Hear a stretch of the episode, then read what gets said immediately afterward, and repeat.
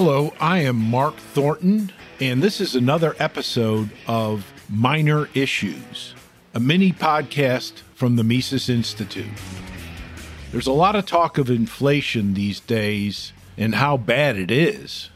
And we certainly know how bad it is in terms of our purchasing power and how far our paycheck goes and the things that we've had to give up as a result of ever increasing prices in the economy. But most people don't understand how bad things can get and all of the various aspects of the negative effects of monetary inflation on the economy.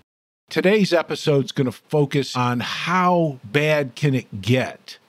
Basically, the Fed is telling us a story that inflation is falling, it's low, it's declining. But Austrian economists warn that inflation can go much higher based on the ideas and thinking of central bank policymakers at the Federal Reserve. Today's Wall Street Journal has a story on the front cover. It's kind of fun reading for Wall Street Journal readers. It's called, "If a one hundred trillion dollars Bill Doesn't Work, How About Some Cheese?" And what they're talking about in this article is the hyperinflation in Zimbabwe in Africa, where the one hundred trillion dollars bill wasn't really worth very much because inflation had gotten so very high. In two thousand eight, the inflation rate rose from one hundred thousand percent in a month to over one million percent a couple of months later, and two hundred fifty million percent a couple months after that. It was at this point, after the government or the central bank in Zimbabwe created a hyperinflation, that they decided to switch from their own currency to the U S dollar, which is considered or has been considered a relatively sound currency through the years. And as soon as they adopted the dollar, yes, inflation did fall, obviously, because people were using dollars. And people in Zimbabwe would take their earnings in Zimbabwe dollars, they would take their paycheck, and they would immediately withdraw the whole thing in terms of U S dollars out of their own bank and put it in the N M B bank, which they sort of jokingly refer to as the National Mattress Bank. So nobody trusted the banks, nobody trusted the government because of the cruel hyperinflation that they had imposed on the people.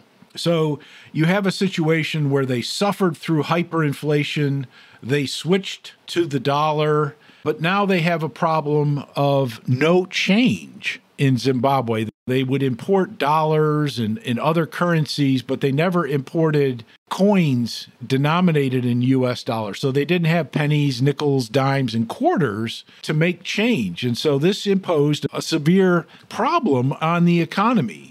Businesses wanted to use dollars. They wanted to accept dollars. Many of them wouldn't accept the old Zimbabwe dollars, but they didn't have anything to offer their customers in terms of change. And so the businesses, the gas stations, the restaurants, and so forth would issue their own personal I O Us, or they would offer in restaurants to customers extra containers of sauce.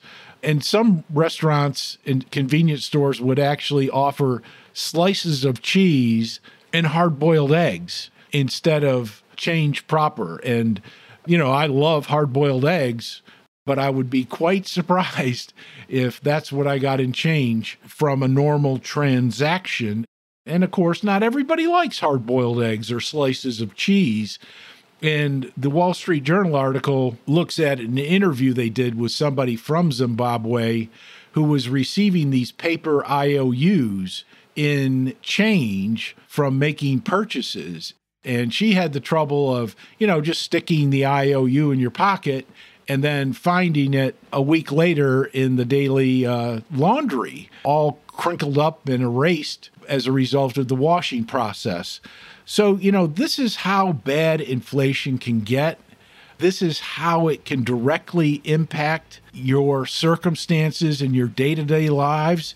And so when we emphasize on this program the difficulties of inflation, we're trying to highlight some of the difficulties that producers and entrepreneurs face.